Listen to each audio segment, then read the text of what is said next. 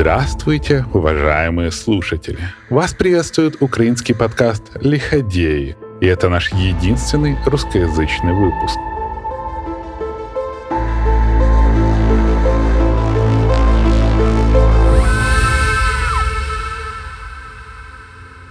Как мы уже говорили, украинский язык слишком прекрасен для того, чтобы рассказывать историю жизни твари, начавшей в 21 веке большую войну, которой погибли тысячи украинцев, чьи жизни несопоставимы с теми рабами, которые готовы терпеть изоляцию и наблюдать за гибелью мирных людей, лишь бы не попасть в полицейский автозак. Старые знакомые помогли Путину по приезду домой стать заместителем ректора его родного вуза Станислава Меркурьева по международным вопросам. Ректор порекомендовал Путина Собчаку, который баллотировался на мэра, как ответственного работника. Пройдут года, и пропаганда приукрасит отношения Собчака и Путина, будто Володя привлек внимание Собчака еще когда учился, ведь был больно уж умный и напористый. Но это вранье. Просто незаметность – очень большой комплекс Путина, который тот пытается компенсировать не только в реальных процессах, но даже в воспоминаниях других людей. Кадровый голод Собчака, приверженность доверять проверенным людям и рекомендации ректора – вот почему Путину удалось получить работу в мэрии. Володя получил пост заместителя Собчака и руководителя комитета по внешним связям. Сокурсник Путина Полохов высказал сомнения Володе по поводу работы у Собчака. У него нет опыта. Кафедра и многомиллионный город – разные масштабы. Но КГБист увидел в этом как раз шикарную возможность перетянуть бразды правления на себя и ввести в окружение Собчака своих людей – даже начальные полномочия Путина кружили голову. Он имел право не только подписывать международные соглашения и внешнеторговые контракты без обсуждения с мэром. У него в руках были абсолютно все полномочия мэра Питера. Собчак вечно был в Москве или в командировках, оставляя Путина за старшего по городу. Тот не зевал, продвигал на высокие должности своих ставленников и перебрал на себя все управление – Вся документация проходила через его руки. Встретиться с Собчаком мог лишь тот, кто добьется расположения Путина. В сети можно часто встретить треды с фото, где Путин носит за Собчаком чемодан или пальто. Реальная же ситуация была абсолютно иной. В руках Путина, кроме пальто и чемодана, были сам Собчак и власть в городе. Амбиции бывшего КГБиста выходили далеко за пределы Питера – Поэтому кичиться и что-то доказывать он не собирался. Нужное время еще не настало. Э, Путин уже тогда был человеком достаточно замкнутым. Во всяком случае, никаких внеслужебных отношений у нас не было. Вряд ли я могу назвать должностных лиц в Ленсовете или в мэрии, с которыми у него были какие-то тесные внеслужебные отношения. Он такой, так сказать, служака, чиновник. И как на офицера КГБ он слишком быстро освоился на государственной службе. Тогда его коллеги не знали, что Путин не собирается служить государству.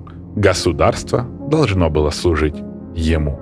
Начало политической карьеры было стартом роста капитала. Когда в начале 90-х Питер задыхался без продовольствия, Путин получил право продавать нефтепродукты и цветные металлы по бартер, чтобы обеспечить город едой. Город так и остался без продуктов, а более 140 тысяч тонн дизеля и кто его знает сколько тонн цветных металлов пропали. Кроме того, цены на металл и топливо в контрактах занижались в разы, а продукты закупались по цене золота. Нанесенный ущерб измерялся миллионами. Космос на те времена. Члены Горсовета собрали документы, передали следователям. Над Путиным нависла угроза ареста. Но выдавить признание из бывшего КГБшника на допросах было невозможно. Совсем скоро дело развалилось, а Болдырев, который дал ход делу, ушел в отставку с поста главы. Вскоре после этого Путину был нанесен еще один удар. В прессу утекла информация, что он состоит в резерве КГБ. Собчак сказал выбирать либо мэрия, либо КГБ, ведь народ на взводе. Воспоминания о Дрездене были свежими а открывшиеся перспективы в политике привлекательными. Так что Володя решил никого лишний раз не раздражать и уволился из КГБ по-хорошему. Одержав власть в Питере, Путин начал строить свою империю.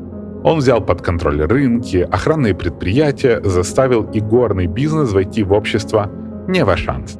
Во всех сферах Володя создал монополии, контрольный пакет, который всегда был у города. Налоги были ему непонятными. Мзда и контроль стали фундаментом его системы. Также на месте рождаются бандитские группировки, которыми управлял Путин – Знаменитая Тамбовская группировка родилась при попытке Володи создать городскую монополию на бензин. Связи в органах при поддержке оружия бандитов позволили Путину стать царем Санкт-Петербурга. Под его контролем оказались все администрации, органы юстиции и правопорядка. Весь бизнес платил дань в его карман. Взаимодействие с министерствами также происходило через него – всего за несколько лет, благодаря инфантильности Собчака, нужным связям и бандитам, всеми кинутый на произвол судьбы разведчик выкарабкался на вершину. Кроме того, тренинги по программе Американского национального демократического института международных отношений помогли ему найти все уязвимости системы демократии, которую он собирался хакнуть. Справедливые выборы, свобода слова, доверие, честность, он нашел всех виновников его дрезденского кошмара. И расправа над ними и их идейными сторонниками была неминуемой. Когда Собчак проиграл на губернаторских выборах, Путин решил уйти из мэрии, отказавшись от работы в администрации Яковлева. Он понял, такой свободы и безнаказанности при новом главе города не будет, а быть в чьей-то тени после того, что ему удалось, просто невыносимо. Это было как э, в августе 91-го, во время путча. Э, полная неопределенность. Я снова планировал подрабатывать в такси. Какое умилительное вранье.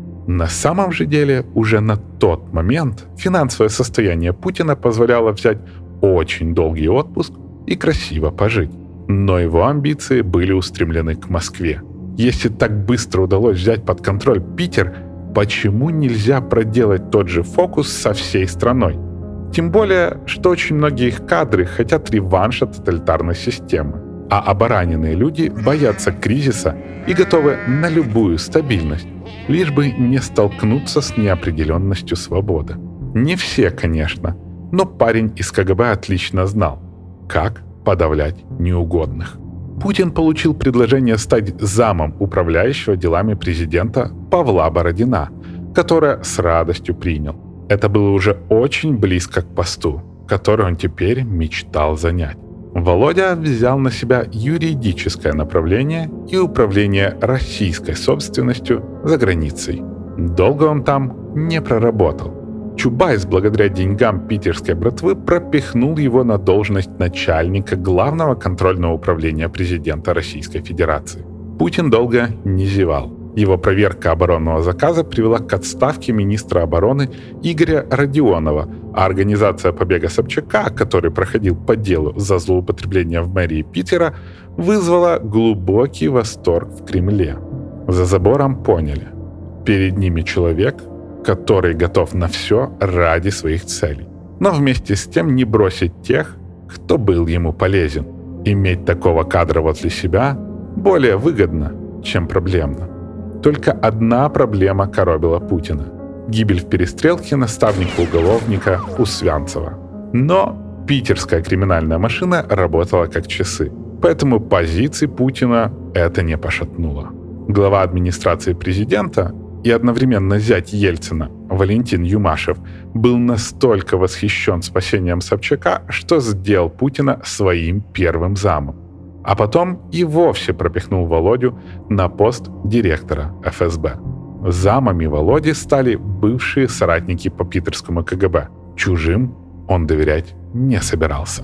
Бывший журналист Юмашев делал все, чтобы помочь Путину выкарабкаться как можно выше – Через несколько месяцев мне стало понятно, что этот молодой человек является очень сильной фигурой.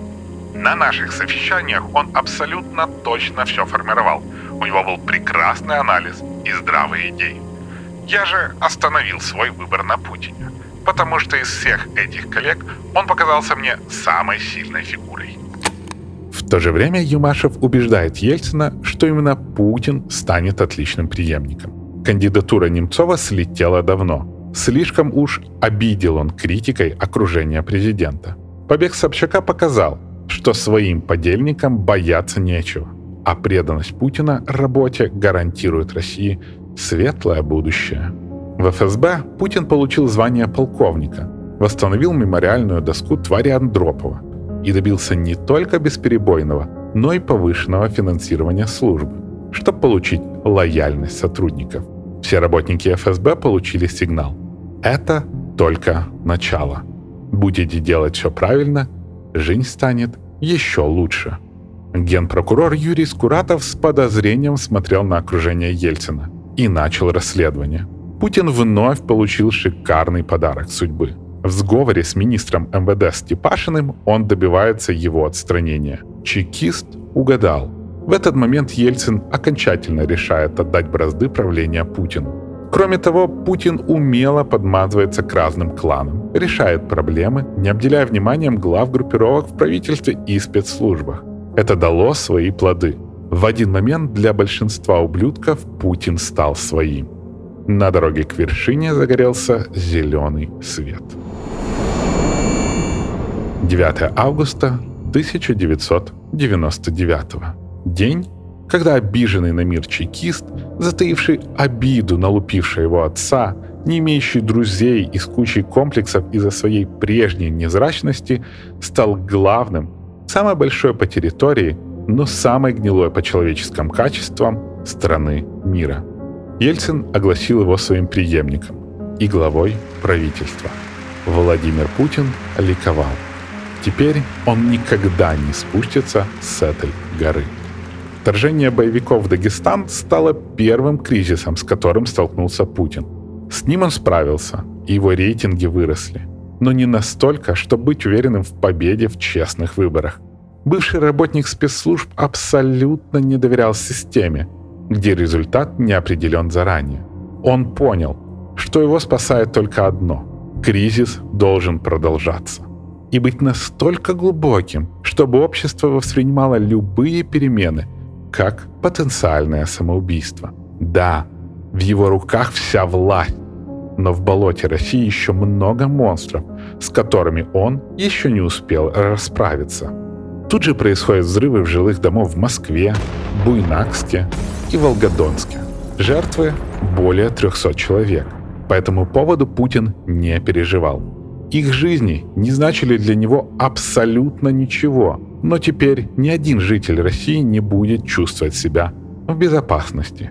Бывший офицер ФСБ Александр Литвиненко и некоторые честные журналисты увидели в терактах след спецслужб, за что поплатятся своей жизнью. Начало Второй Чеченской войны гарантировало Путину победу на выборах. Более половины россиян избрали своим лидером убийцу. Спецслужбы помогли дорисовать в его пользу около трех миллионов голосов. Рисковать походом во второй тур ни Путин, ни группировка Ельцина, ни кто-либо другой из властной верхушки не собирался.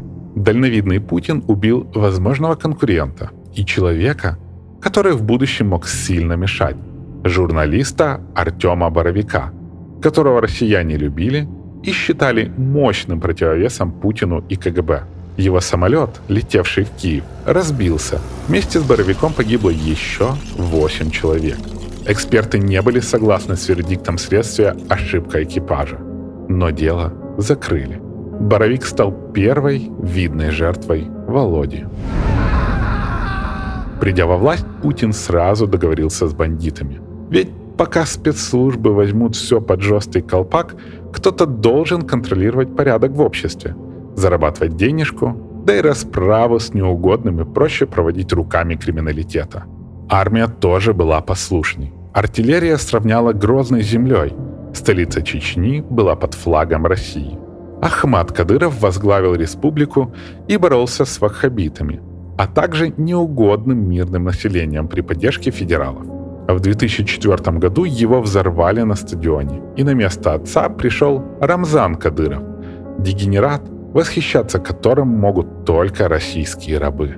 Главный контакт Путин установил сразу с наибольшим ОПГ мирового уровня на то время – Подольской, Измайловской и Солнцевской, которые существуют и прекрасно себя чувствуют до сих пор. Таможня, экспорт оружия, наркота, отмывание денег – все жестко и четко поставилось на поток. Именно тогда Путин наладил колумбийский бартер – продажу оружия в Южную Америку, за которое рассчитывались кокаином. Да, именно Володя стал тем героем, благодаря которому появилась новость о том, что в российском грузе и даже дипломатических посылках находили наркоту. Спецслужбы гарантировали бандитам безопасность, а те, в свою очередь, выполняли карательные задания и другую грязную работу. Идеальная схема. Сначала правление Путина выглядело довольно либеральным. Благодаря Касьянову в экономике были проведены реформы, которые стали фундаментом экономического роста. Налоговая система была упрощена, что повысило доходы государства от них в разы. Земля стала собственностью и перешла в приватные руки, а нефть начала быстро дорожать. Рост ВВП в 2000 году составил 10%. Впечатляющий показатель. Казалось, что России есть шанс стать не просто адекватной страной, а даже успешной страной. Но это была пыль в глаза. Пока Касьянов обеспечивал рост экономики и благосостояние россиян, Путин занимался более мелким, но очень важным для его дальнейших планов – построение вертикалей и расправа с неугодными. Медиагруппа Гусинского во главе с НТВ критиковали Ельцина и такой же линии придерживались с Путиным. Мало того, журналисты начали копать историю терактов и находить доказательства замешанности в них ФСБ. Против Гусинского началось уголовное дело. А после недолгих уговоров журналистов сменить политику и перестать критиковать власть, Путин в апреле 2001 года захватил и национализировал НТВ. У Березовского забрали УРТ и попытались убить. Началась охота на все СМИ, которые отказались сотрудничать с Кремлем. Также началось введение списка всех, кто выступил против цензуры. Их Путин решил преследовать позже, когда они утратят силу и станут никому не нужными одиночками. Благо, в России это происходит очень быстро. Яркой иллюстрацией будущего России стал Курск. Взрыв ядерной подводной лодки во время учений 23 выживших моряка, которые закрылись в девятом осеке и подавали сигнал СОС. Молчание от трагедии, отказ от помощи иностранцев, поломка всего отечественного спасательного инвентаря и принятие помощи лишь через неделю, когда уже все погибли, и последующее вранье. Путин показал, россияне, даже военные, для него лишь расходный материал – Россия будет показывать силу, которой у нее нет, и отказываться от логичной и нужной помощи. А народу будут безбожно врать. Лично для Путина гибель подлодки моряков трагедией не была. Он даже не прервал свой отпуск в Сочи. Но там он смотрел телевизор, запоминая всех, кто посмел его критиковать. Уже вскоре свобода слова в России была убита. Ее отголоски были, но незначительность их силы опасности не вызывала. ФСБ была так занята борьбой с неугодными и дележкой денежных потоков от наркокартеля Кали, что якобы забыла о чеченских террористах. Тем удалось захватить театральный центр на Дубровке во время мюзикла «Норд-Ост». В заложниках оказались 916 человек. Среди них и Ханпаш Теркибаев, предположительно подосланный агент – который вскоре очень кстати погиб в ДТП. Террористы требовали прекращения войны в Чечне, встреч с оппозиционными политиками и представителями международных организаций. Они потихоньку отпускают маленьких детей. Нескольким заложникам удается убежать. Нескольких людей террористы убили. Политиков оппозиции Путин к террористам не пустил. Это могло повысить их рейтинг. И никакая опасность для людей не стоила бы отмены этого решения. Утром третьего дня спецслужбы решают начать штурм, закачав в театр усыпляющий газ. Всех террористов удалось убить. Они лишили жизни только пять человек. Но жертв было более ста. По некоторым данным, ближе к 200. Ведь отравленным газом заложникам просто-напросто не собирались оказывать нужную помощь. Скорых было мало. Пострадавших погрузили в обыкновенные автобусы, а в больнице врачи не знали, какой антидот использовать, ведь о составе примененного газа их не уведомили. В результате десятки погибших заложников, чьих жертв можно было избежать. Путин заявил, операцией командовал лично, а Газе знал и считает, что все было сделано правильно. Кричавшие о трагедии журналисты подверглись преследованию. На ТВ окончательно установилась цензура. Российский народ проглотил и это. Единственная надежда оставалась на олигархов и бизнес, в чьих руках еще были ресурсы и возможность бороться с режимом. Но Путин быстро устранил конкурентов. Юкос Ходорковского обвинили в неуплате налогов, Березовского и Гущинского вытеснят в эмиграцию, Фридмана кошмарят обысками. Володя поставил их всех перед выбором. Либо присяга на верность и участвование в обкрадывании России, либо жесткий прессинг правоохранителей, которые стали его цепными псами. Ходорковский решил бороться, за что и поплатился. Его соратники получили длительные или пожизненные сроки. Сел в тюрьму и сам олигарх. Оппозиция осталась практически без СМИ, мощного финансирования и возможности на что-либо влиять.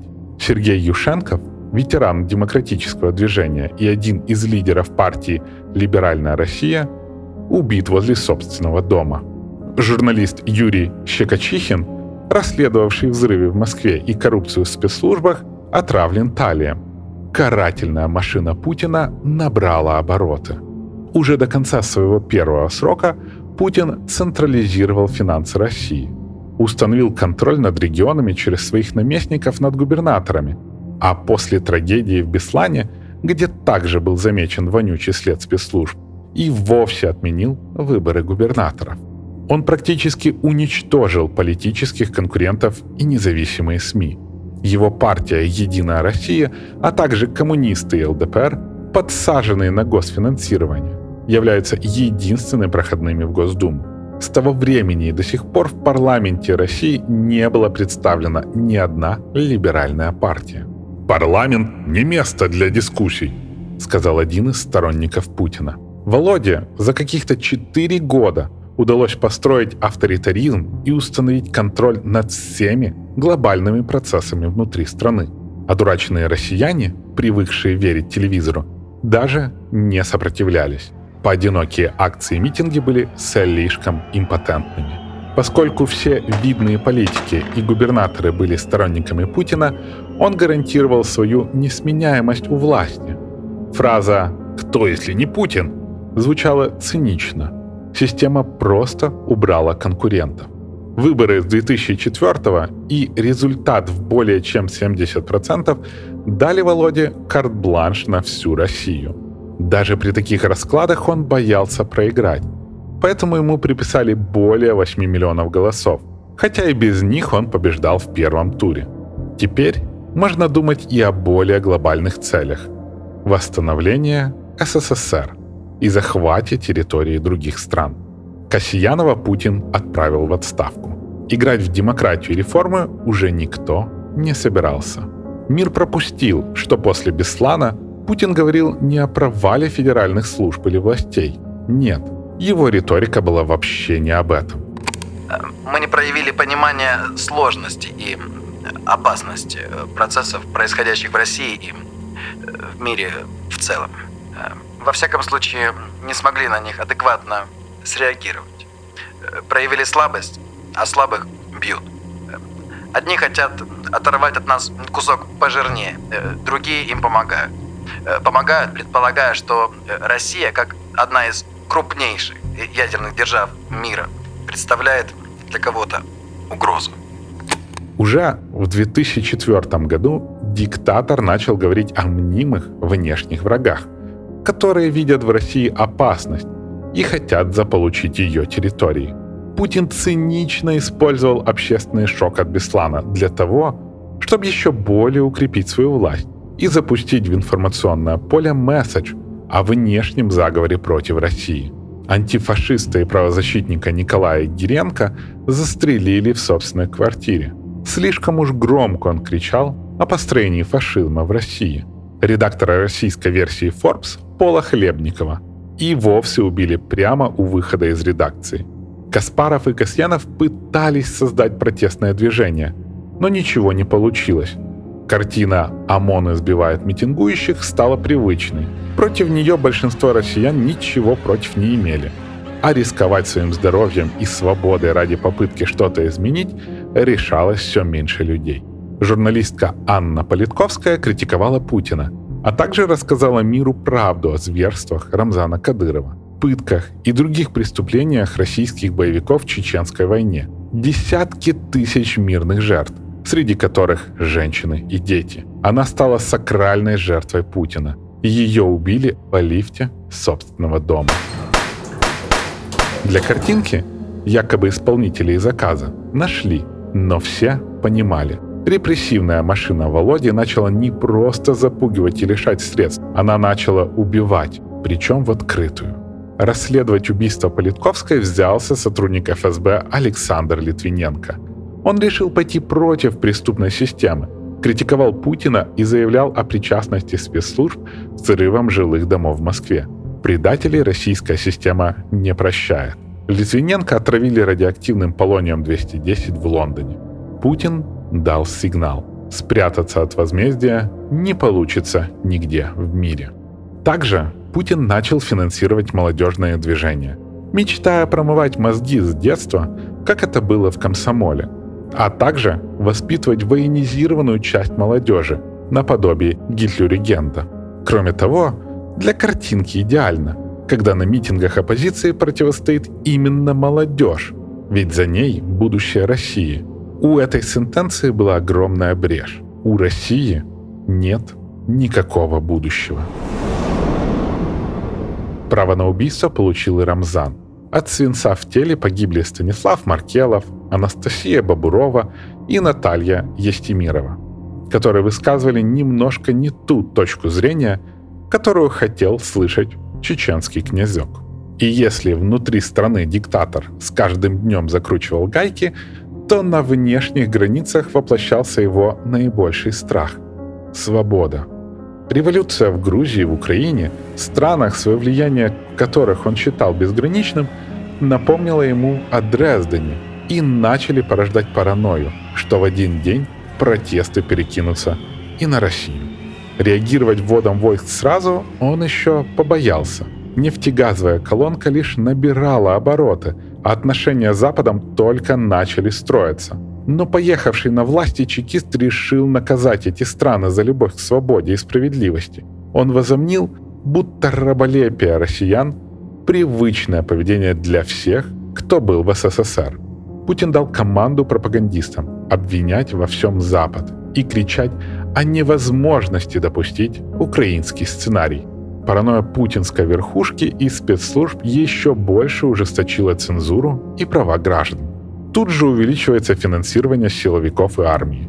Все маски Путин скинул в 2007 году в Мюнхене, где на обычном мероприятии обвинил США и Запад в построении однополярного мира, а также заявил, что Россия будет строить политику по своему усмотрению и не собирается никого слушать. Запад был в шоке. Путин громко объявил цивилизованный мир со всеми его правилами и законами своим врагом. Кроме того, Путин объявил распад СССР наибольшей трагедией. Стало ясно. Он будет делать все, чтобы вернуть прошлое. Запад не верил, что кто-то в здравом уме попытается воплотить такое в 21 веке. Они не догадывались, что также стоит принимать в расчет и тех, кто из-за длительной власти и комплексов помутнел рассудком. Хотя и СМИ после расправы над коллегами стали покорно выполнять приказы и восхвалять ум и силу Володи, все шло так удачно, как в принципе и мечтал диктатор. Но монетизация льгот и закручивание гаек сильно ударили по рейтингу Путина. Он свалил все на правительство, но народ требовал его отставки. Несостоявшийся диктатор понял, что в этот момент настаивать на правках Конституции и третьем сроке чревато. Опыт протеста в Украине и Грузии слишком свежий, Его рейтинг упал, а успех силового захвата при таких раскладах не гарантирован. Единственное решение — найти куколку, которая поиграет его роль, а самому на время отойти на второй план и подготовить плацдарм на будущее. Роль куклы выпала честь играть Дмитрию Медведеву. А Путина объявили не только главой правительства, но и национальным лидером. Посадить своего ставленника на трон Путину не составляло никакой трудности. Зюганов, Жириновский и Богданов даже в упоротой России не были соперниками Медведеву, за которым была власть и спецслужбы. Каспарова и Касьянова ЦИК не зарегистрировал из-за выдуманных причин, а Немцов не захотел брать участие в постановке и дать властям повод насмехаться над тотальным проигрышем оппозиции. Поэтому отказался от участия в президентских гонках. Отсутствие выбора большинству россиян подошло. Не надо особенно думать. А уход Путина с поста президента закрыл рот завистникам о том, что в России авторитаризм. Правда, ненадолго. Почти сразу после вступления Медведева на пост главы государства началась война против Грузии. Путин протестировал сценарий вооруженного захвата чужой территории, якобы в миротворческих целях, оккупировав Южную Осетию и Абхазию. Противостояние длилось всего несколько дней, и кроме Москвы никто незаконное формирование не признал. Никаких санкций не последовало. Отношения с Западом ухудшились, но Обама, который выиграл выборы в США, решил перезагрузить отношения с Россией – Путин понял, если делать все резко и нагло, то реакция западных чиновников будет либо запоздалой, либо не слишком страшной для агрессора. Тем более, что Европа сидит на газовой игле и привыкла к хорошей жизни. Лоббисты оплачены, а США не будет вступать в открытый конфликт.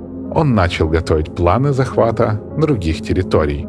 Пока Димон налаживал отношения с Западом, реформировал милицию в полицию и заигрывал с людьми словами «перезагрузка и демократия», Путин работал над изменениями в Конституции, чтобы больше никогда не покидать свой пост. Он хотел быть на вершине, когда начнется возвращение к империи. О Беларуси можно не беспокоиться. Его верный пес Лукашенко находится в крепких тисках. О проблемах с Казахстаном думать также не приходилось. Единственное, что беспокоило Путина – Украина. Да, Януковичу удалось стать президентом. Его кодло разворовывает все направо и налево. Государство залазит в долги, все общественные институты разваливаются. Оппозиционным СМИ и журналистам удается эффективно закрывать рот и обесценивать все их нарративы.